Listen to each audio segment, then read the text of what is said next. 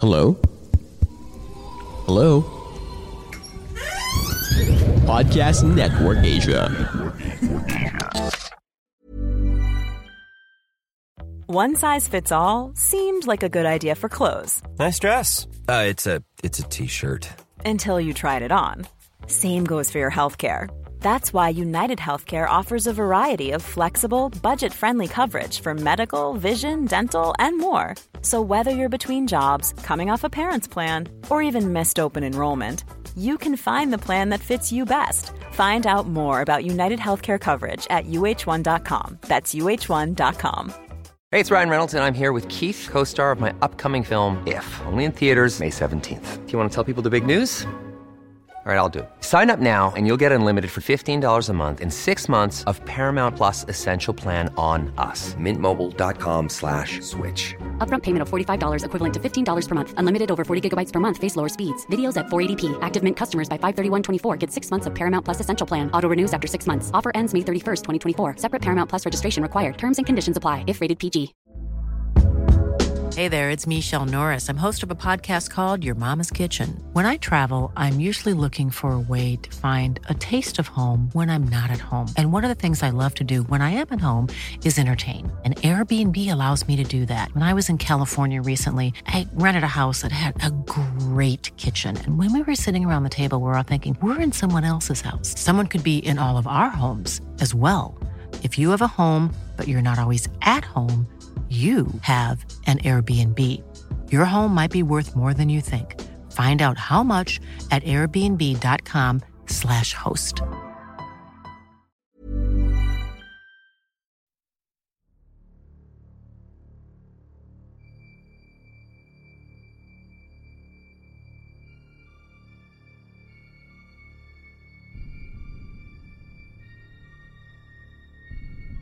Hello po, Sir.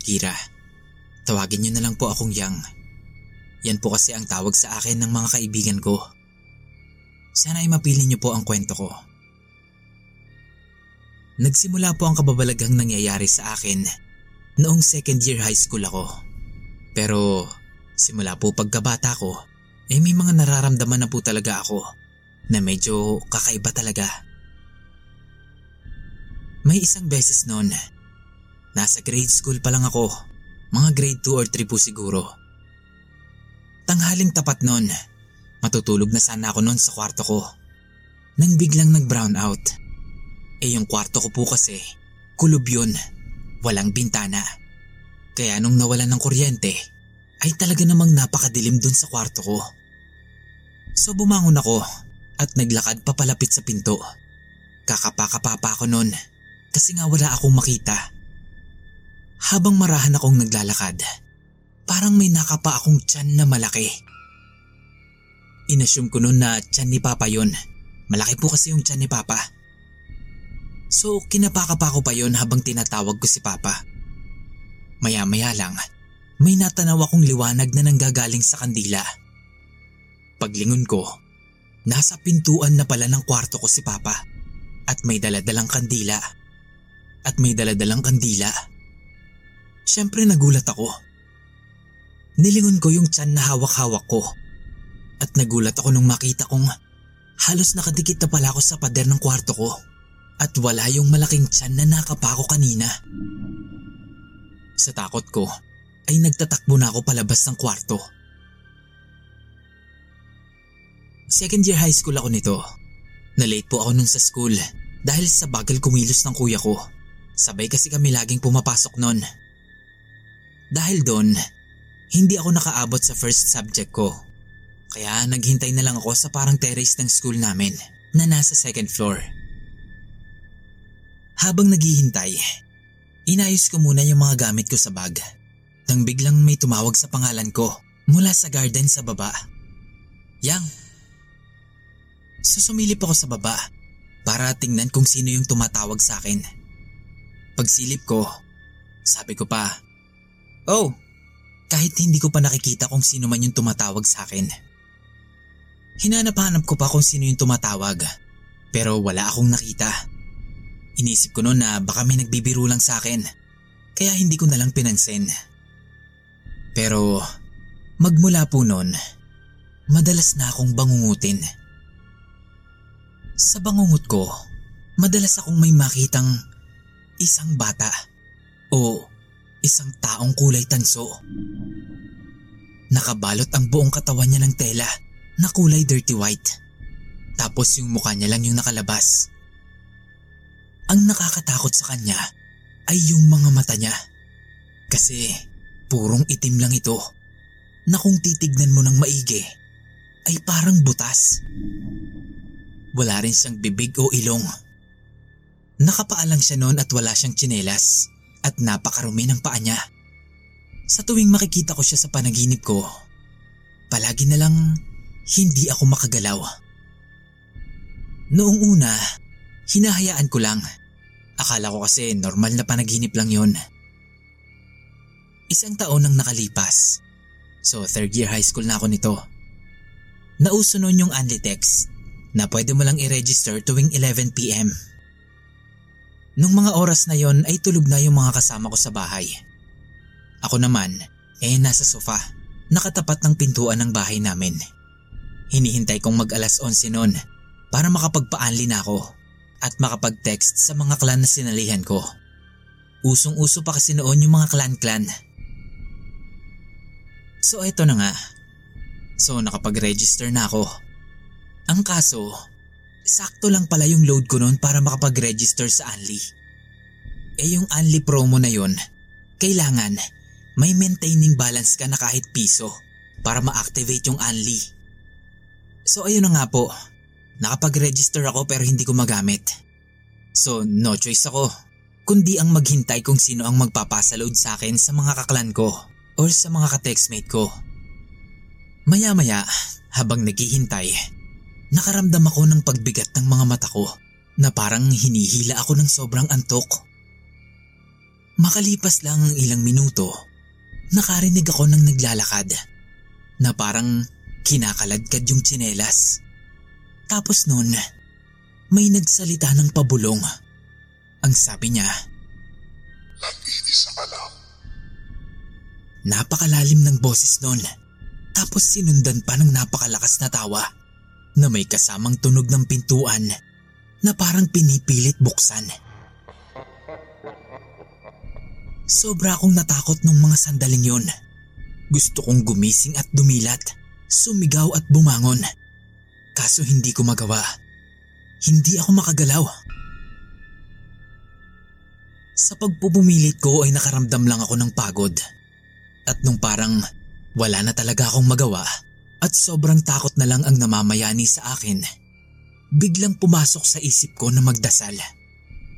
So nagdasal ako.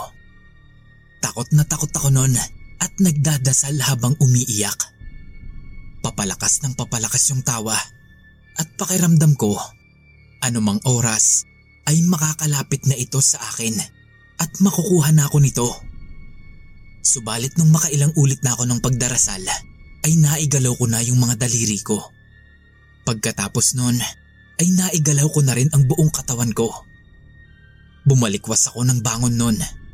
Tapos, tahimik na ulit yung paligid. Tumingin pa ako sa pintuan namin.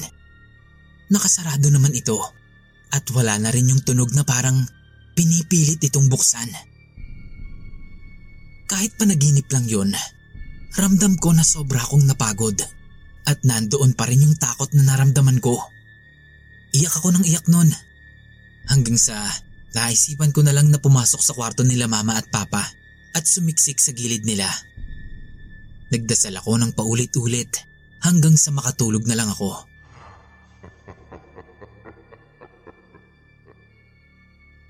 Summer vacation po nung mangyari ito sa akin. Fourth year high school na ako noon.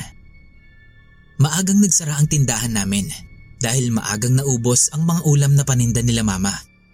May karinderya po kasi kami noon. Nung mga oras na yon, kanya-kanyang pwesto kami ng mga kapatid ko ng paghiga. Nung mga panahon na yun po kasi, adik na adik ako sa pocketbook. Pinipilit ko talagang matapos yung binabasa ko bago ako makatulog. Pasado alas 11 na nung matapos akong magbasa. Itinabi ko na muna yung pocketbook sa ilalim ng unan ko. Tapos, nag-GM lang muna ako sa clan namin para mag-good night. Papikit na ako that time. Nang biglang parang nagkulay pula yung paligid ko. Pinilit ko pang idilat yung mga mata ko dahil nga nagtataka ako sa nangyayari. Kaso, sobrang bigat na ng mga mata ko noon. Bago tuluyang nagsara ang mga mata ko, ay naaninag ko pa yung kulay tansong tao na nakatayo sa tapat ng pintuan ng kwarto namin. Pagsara ng mga mata ko, hindi ko na alam kung panaginip ba yung nangyari sa akin o talagang naglakba yung kaluluwa ko sa labas ng katawan ko. Kasi sa pagkakatanda ko, bumangon daw ako noon at lumabas ng bahay namin. Tumakbo ako papunta sa plaza at pumasok sa loob noon. Sa gitna ng plaza ay may nakita akong parang maliit na stage. Basta parang bato siya na elevated. So pumunta ako doon at naupo sa gilid nito. Maya-maya, tumingala ako sa langit. Naalala ko pa na ang sabi ko noon, eh ang ganda ng buwan. Tapos inantok ako bigla at humiga doon. Nung pumikit ako, nakita ko na naging kulay pula yung buwan. Nakaramdam ako ng sobrang takot noon kaya pinilit kong tumayo. Pero sa gilid ng mga mata ko ay nakita ko na naman yung taong tanso na nakatayo sa gilid ko. Ganon pa rin ang itsura niya. Napakarumi ng paa na puro putik. Nakabalot pa rin siya ng telang dirty white na mukha lang ang nakalabas.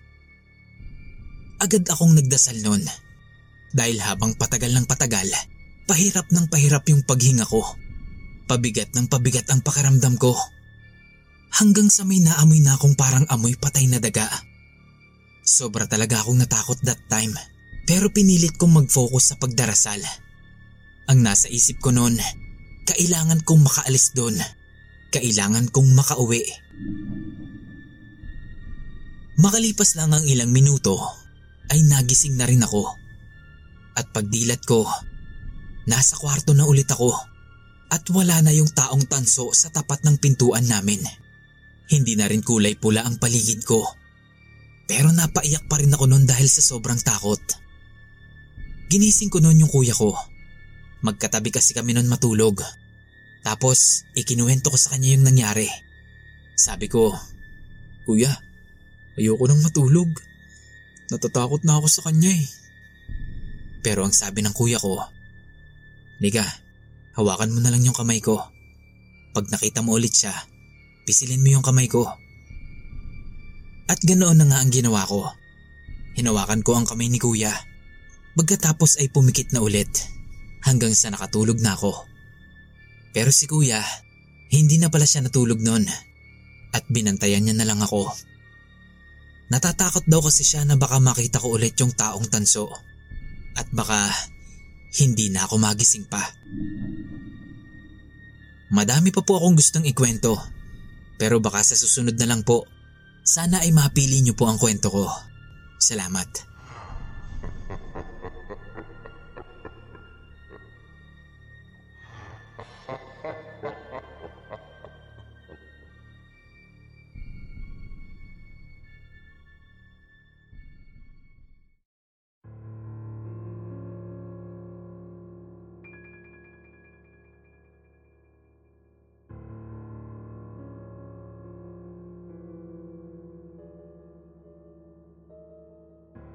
Magandang araw, Sir Kira. Ever since ay mahilig na po talaga ako sa mga horror stories. Kaya naman itong naka-work from home ako ay naging tambay ako sa podcast mo. Lalo na kapag inaabot ako ng madaling araw sa pagtatrabaho. Gusto ko lang ibahagi ang nakakatakot na pangyayari sa aming natirahang bahay noon. Medyo may kahabaan po ito pero sana ay mapasama sa mga storya sa channel mo. Simula po nung mga bata pa kami ay palipat-lipat na po talaga kami ng bahay. At sa natatandaan ko, mula nang magkawisyo ako, ay nakaanim na bahay na ata kami. Bukod pa yung mga bahay na natirhan nila noon noong hindi pa ako pinapanganak. Malaking pamilya kasi kami. Anim kaming magkakapatid. Tatlong lalaki at tatlong babae. Kaya naman malaking factor din sa amin ang pagtaas ng upa at kita ng negosyo ni Papa sa pagpapalipat-lipat namin. Kung saan makakatipid, eh doon kami. At ngayon ngang 24 years old na ako, nakakatawa na nakakatakot. Dahil kung magbabalik tanaw ako, lahat ng natirahan namin, eh halos may mga multo o mga pagpaparamdam. Yun siguro ang catch, kaya kahit malaki, ay mura ang mga nakukuha naming bahay. Pinakamaraming pagpaparamdam sa mga natirhan naming bahay ay yung naging bahay namin noong grade 1 pa lang ako at itong kasalukuyan naming tinitirhan. Pero sa kwento kong ito, ang isishare ko po muna ay yung doon muna sa luma naming bahay. Malaki ang bahay at lupain na narentahan namin. Medyo may kalumaan na ang style ng bahay na yon. At ang malaking porsyento ng loob nito ay gawa sa kahoy. Meron itong malawak na parking space at sobrang taba ng lupa nito. May mga puno ng langka, santol, kamyas at kung ano-ano pa. At kapag umuulan pa nga ay may mga lumalabas na mga linta. Sa likod naman ng bahay namin ay mayroong mini court na ginagawa namang sampayan ni mama. Kahit bata pa lang ako noon, dama ko na ang pagkagloomy ng bahay na iyon. Kinder pa lang po ako noon, magaling na talaga akong magbike at hilig ko na ito. Isang hapon nga noon, nagsasampay si mama habang ako naman ay nagbabike ng paikot-ikot sa court. Ang court na yon ay napapalibutan ng malalaking ligaw na damo at mga halaman. Yung parang five finger na medyo purple ang kulay. Pero hindi ko alam yung tawag. So habang paikot-ikot akong nagbabike, doon sa may court, may isang kanto doon na sa hindi ko malamang dahilan, eh nakakaramdam ako ng pangingilabot. Natatakot ako na hindi ko maipaliwanag. Yun bang parang may nagmamasid sa akin? Tapos hindi ko rin naman mapigilang tumitig dito sa tuwing liliko ako roon. Habang tumatagal, mas nakakaramdam ako ng takot. Kaya naman pagliliko na ako sa kantong iyon ay hindi na ako masyadong lumalapit. Umiiwas na rin ako ng tingin. Pero sa totoo lang Boskira, bagamat may takot ako sa katawan, ay hindi po ako duwaging tao. Hindi po ako madaling matakot. Kahit magpasa hanggang ngayon. Kaya naman po nung mga sandaling yon, kahit may takot akong nararamdaman, nagpatuloy pa rin ako sa paglalaro. Nung matapos na ngang maglikom si mama ng mga natuyong sinampay, eh sumama na rin ako sa kanya papasok ng bahay. Malaki yung basket na dala niya noon, kaya nasa likod niya lang ako. Habang paakyat kami ng hagdan papunta sa kwarto, ay nakatitig lang ako noon sa itim at puting stripe ng bestida ni mama. Binibilang ko ito sa isip ko. Pagdating namin sa itaas, kumanan si mama sa may master's bedroom. So edi sumunod ako. Ngunit ganoon na lamang ang pagkagulat ko. Kasi pagpasok ko ng master's bedroom, nawala si mama. Nagpalinga-linga pa ako noon, pero nawala talaga siya. Natigilan ako ng ilang segundo noon, sabay takbo sa kwarto naming magkakapatid na nasa kaliwang side naman ng hagdan. Oh bakit? Salubong sa akin ni mama. Kasi Gulat na gulat ako noon nung makita ko siya sa kwarto namin. Eh, sinundan kita doon ma. Yan yung naaalala ko pang sagot ko sa kanya. Pero sa pagkakatanda ko, eh tinawanan lang ako ni mama at sinabing guni-guni ko lang daw yun.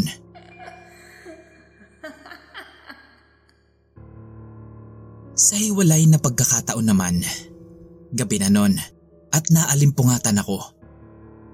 Siyempre bilang batang nakahiwalay ng kwarto, eh namiss ko si mama. Tumayo ako at lumabas para pumunta sa master's bedroom. Pero bago ako makatuloy doon, may napansin ako sa bintanang madadaanan ko sa hallway, papunta sa kwarto nila mama.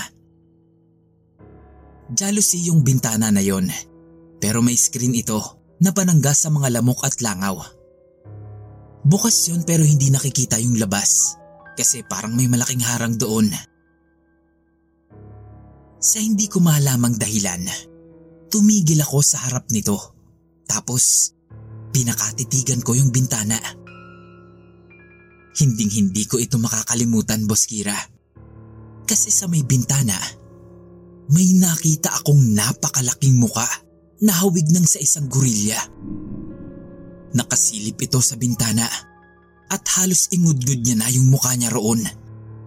Nakakunot ang noo nito na parang galit.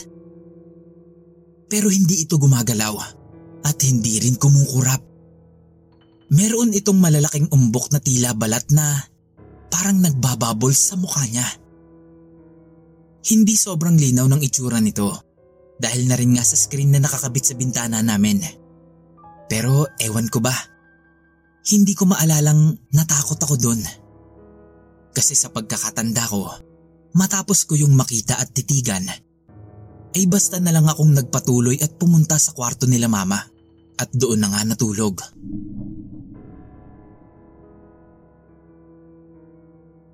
Ilang araw ang nakalipas, si mama at papa naman mismo ang naka-experience ng pagpapakita.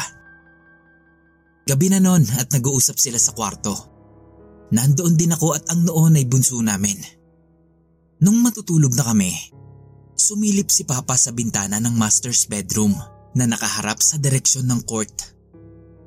Nakita kong nagulat si Papa at sa mahinang boses ay sinabi niya kay Mama na buksan mo nga yung ilaw dali.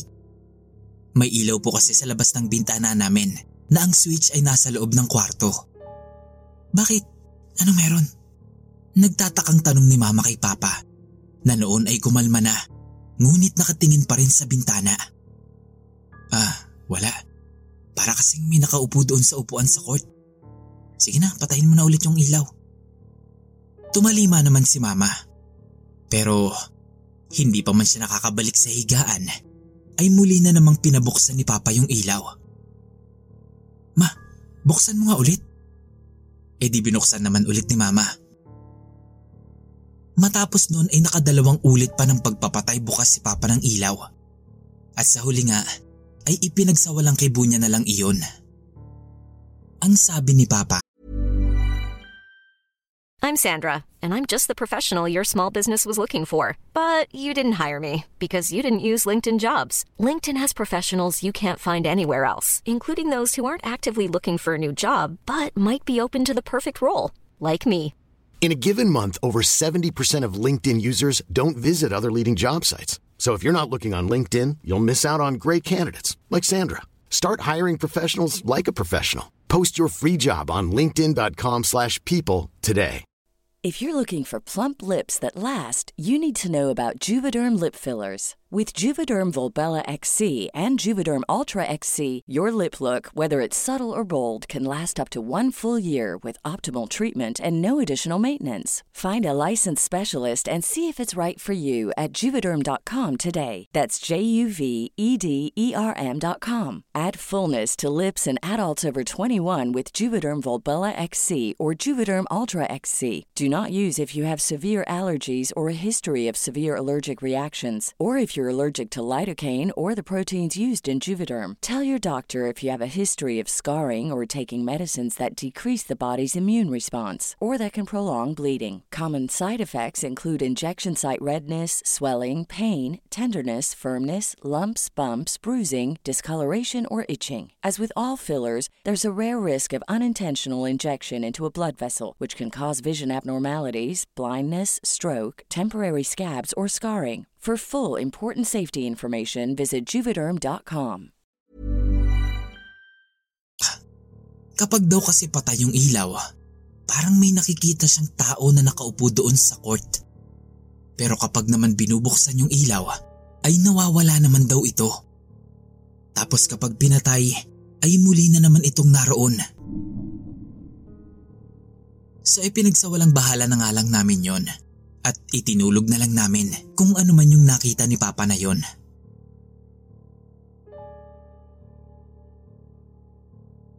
Yan po ang mga hindi ko makakalimutang experiences namin sa bahay na yon. Ngunit marami pang kababalaghan doon na madalas na mapagkwentuhan namin sa kasalukuyan.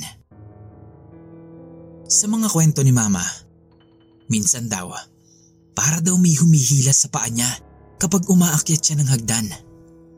Minsan pa nga daw isang tanghali ay bigla na lang daw may nagliyab sa mataas na concrete na bakod sa labas ng bahay namin.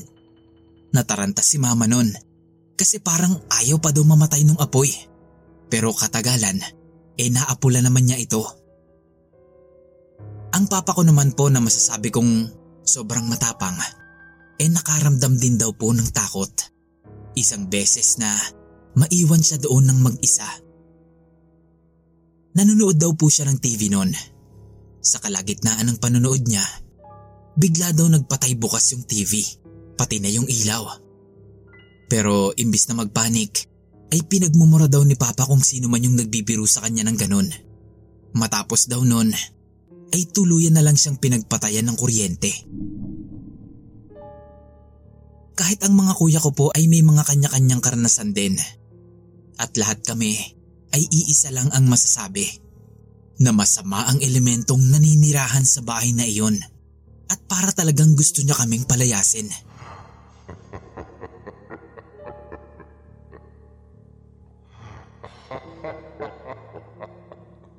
Dahil nga sa mga pangyayari na yon, ay ilang buwan lang ang itinagal namin doon at nag-decide na umalis na lang din. May mga naaamoy kasi kaming parang patay na daga doon. Sobrang sangsang nun. Ilang araw ang itatagal nun. Pero kahit anong paghahalughog ang gawin namin, na halos baliktarin na namin ang bahay na iyon, ay talagang hindi namin matukoy at mahanap kung saan nanggagaling yung masangsang na amoy na yon. At iyon na nga ang naging last straw para sa amin. Ang sabi ng kuya ko, ayon sa napag-alaman niya ngayong malalaki na kami, ang kwento daw sa lugar na yon, meron daw isang bombay na nagpapautang na namatay doon. Pero hanggang dyan lang yung kwento, kaya hindi rin namin nalaman kung ano o kung sino ang naging sanhi ng pagkamatay nito doon.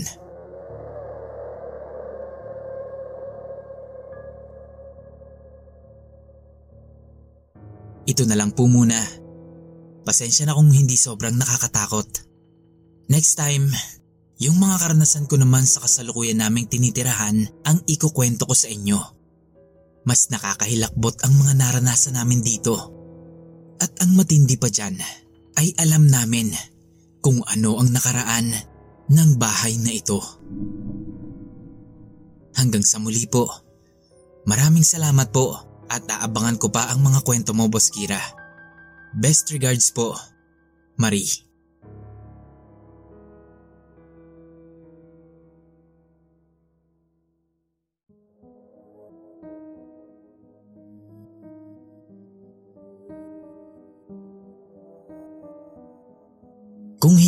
Lamang ako napagtripan na mayanggaw, wala ako rito ngayon at nagkukwento. Marami raw paraan ng pangyayanggaw. Partikular na yung paglalagay ng laway ng aswang sa pagkain o inumin ng biktima nito. Minsan naman ay sa pamamagitan ng bulong. Sa kaso ko, yung bulong ang nangyari sa akin. Totoo, ako mismo ay naranasan ang mayanggaw. Mabuti nga at nakarecover ako. Sobrang hirap kasi. Hindi ko alam kung anong ginagawa ko. Puro kwento na lang ng tungkol sa pagpapagaling sa akin ang nalaman ko. Hindi ko alam ang mga eksaktong proseso. Pero bago yon, ay ikukwento ko muna kung saan ko nakuha ang panghahawa sa akin at kung paano ako nayanggaw. Ako nga pala si Chris 39 years old at isang engineer. Sa trabaho ko ay kung saan saang lugar ako nakakapunta. Sa mga probinsya, sa mga syudad, minsan nga sa mga bundok pa. Pero wala sa mga iyan ang lugar kung saan ako niyari. Sa pinaka hindi mo inaasahang lugar, naroon ang disgrasya. Nagkaroon ako noon ng dalawang taong kontrata para maging miyembro ng team na gagawa ng isang bagong-bagong building sa New York sa Amerika. Tama, made in the USA ang pangyayanggaw sa akin. Sa tinagal-tagal ko sa Pilipinas, sa ilang buwan kong kontrata sa Samar, ay sa US pa pala ako mabibiktima. Si Patricia, Isang pagkaganda-ganda at ubod ng sexing Phil-Am na nangangarap makapasok sa Hollywood. Siya yon, ang walang hiyang babae. Nakilala ko si Patricia sa isang sikat na fast food sa New York. Magtatanghalian ako noon at doon ako dinala ng mga malas kong paa. Cashier naman doon si Patricia na sa unang kita ko pa lang ay type ko na. Maganda nga kasi at sexy. Isa pa ay siya yung tipo ng babae na handang pumatol sa kahit na sinong lalaki basta amoy pera. Siyempre, dahil nahalata ko na agad sa karakas niya ang ganoong estilo, ay pinainan ko na agad siya ng isang matinding $80 sa tip jar nila na halos katabi lang niya. Kitang kita ko ang pagkislap ng dollar sign sa mga mata niya. At doon pa lang ay alam ko nang nahuli ko na siya. Kaya lang ay nagkamali ako. Ako pala ang nahuli niya. Liberal ang mga tao sa US. Hindi big deal sa kanila ang one night stand. Si Patricia, bagamat may dugong Pinoy, ay sa US na nga isinilang at nagkaisip Pagkatapos ng shift niya sa araw na una kaming nagkita, ay nilabas ko siya. Kumain kami ng konti. Nagkwentuhan ng kung ano-ano, mga pangarap sa buhay kahit hindi naman kami interesado. At nang hindi na nga mapigilan ang kate, ay dumiretso na kami sa apartment na tinutuluyan ko. Inakala kong nakajackpot ako na sa halagang $80 ay nakabingwit ako ng isang pangmalakasan at pang-display na babae. Inakala kong ang mga bulong niyang hindi ko maunawaan habang naglalaro kami ng apoy ay dahil sa ligayang nadarama niya. Inakala kong ang mga pagkagat niya sa tenga ko at pagdila roon ay bahagi ng aming pagtatalik. Inakala kong kaya ako nawalan ng malay ay dahil sa sobrang galing ng performance niya. Akala ko lang pala ang lahat ng iyon. Maraming namamatay sa maling akala. Pagkagising ko kinabukasan, ay para akong lalagnatin. Kinabahan ako. Inisip ko agad kung may protection ba ang pagtatalik namin. Wala. Napamura ko. Naisip ko na may nakakahawang sakit si Patricia. Pero hindi ko pa naisip na nayanggaw ako. Pinakiramdaman ko kung masasaktan ba ako kapag umihi. Hindi naman. Buti na lang ka ako. Baka simpleng trangkaso lang ang lagnat ko. Tumawag ako sa opisina at sinabing a-absent muna ako para makapagpa-check up. Pinayagan naman ako. Pumunta ako sa ospital at doon na nga ako nag-blackout.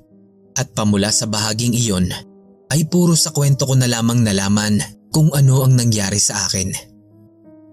Nagwawala raw ako at kinailangan ng itali sa kama. Ilang linggo ang nagdaan at saka lamang ako nagkamalay. Saka lamang luminaw ang takbo ng isipan ko. May nakagat daw akong isang nurse at halos matanggal ko pa ang kanyang laman sa braso dahil sa higpit ng pagkakakagat ko. Nang makaharap ko ang nasabing nurse ay may benda pa siya sa braso. Agad naman akong humingi ng tawad kay Peyton. Yun ang pangalan niya.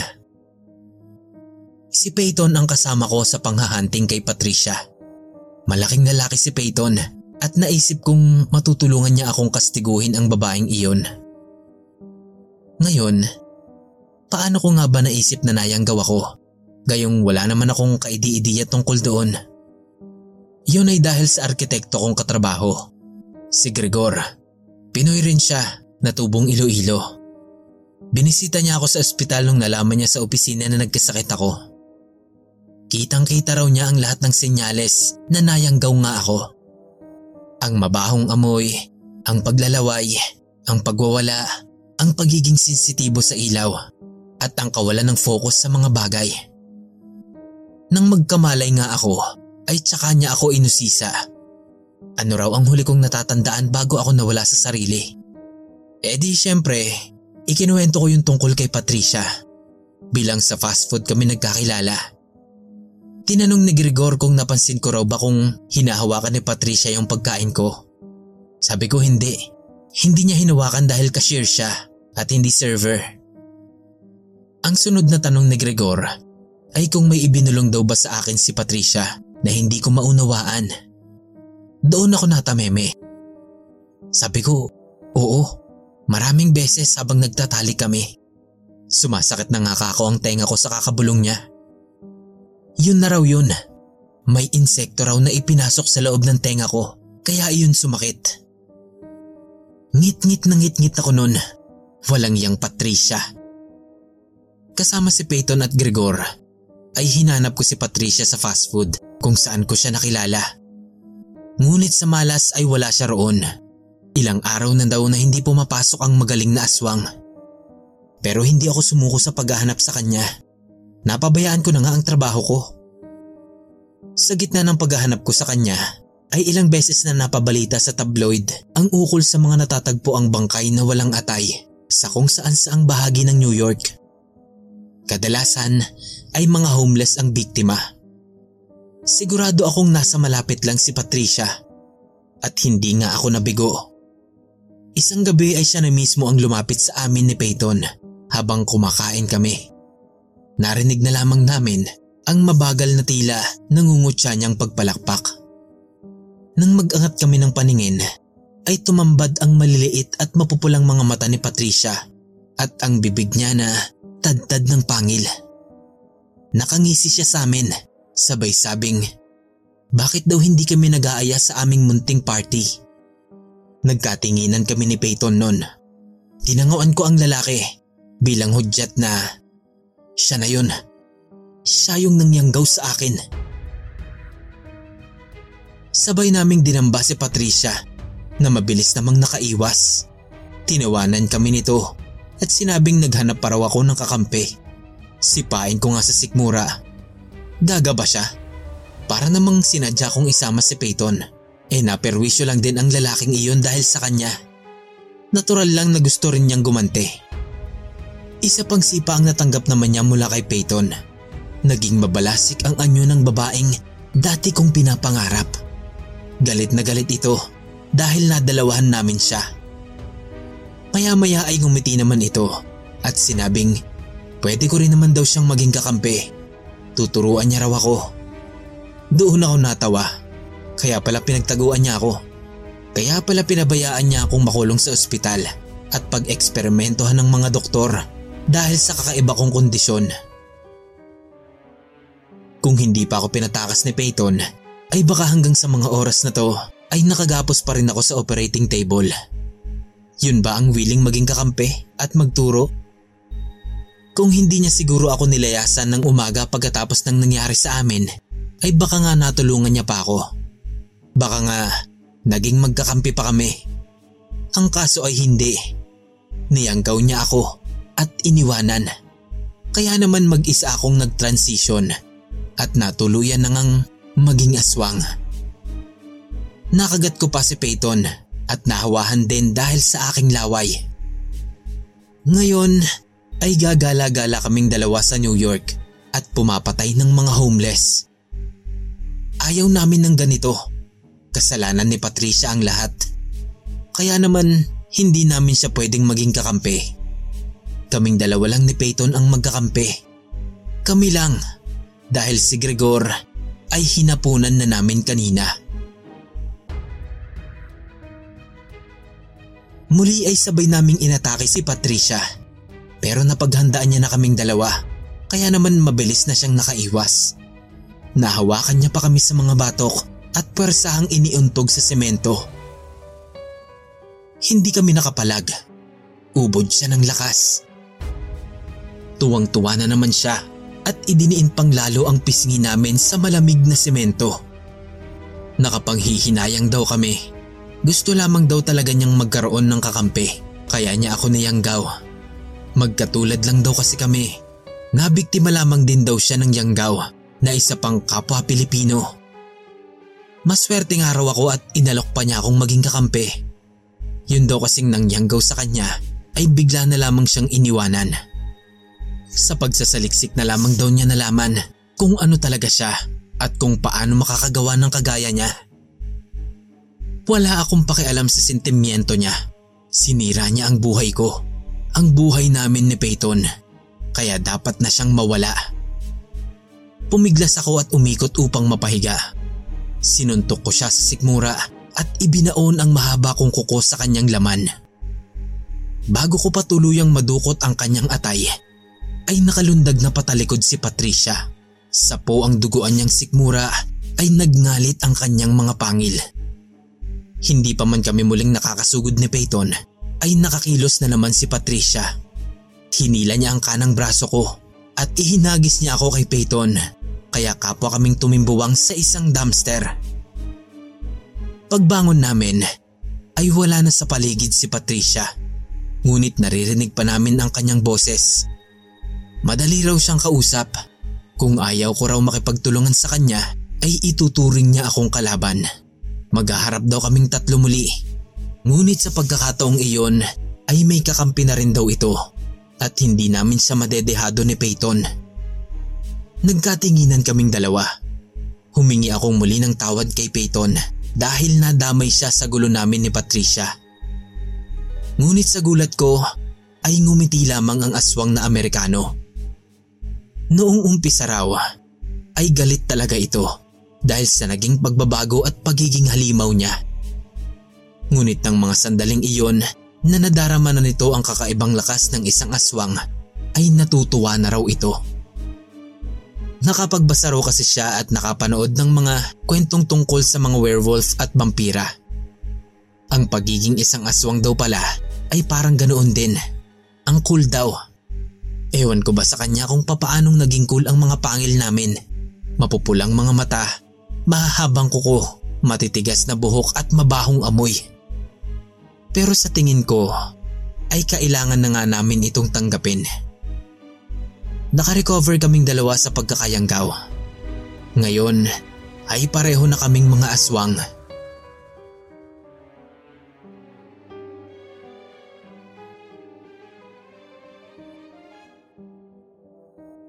Tatlong taon na ang nakakaraan magmula ng mayanggaw ako ni Patricia. Ganun katagal na rin magmula nang maging magkaibigan kami ni Peyton. Sa nakalipas na tatlong taon ay nagpalipat-lipat na kami ng state ni Peyton. Palipat-lipat para hindi kami mahuli sa mga pagpatay na ginagawa namin. Pinakamatagal naming tinirahan itong Dallas, Texas. Dito kasi kami natutong magkaroon ng sistema sa pagkain.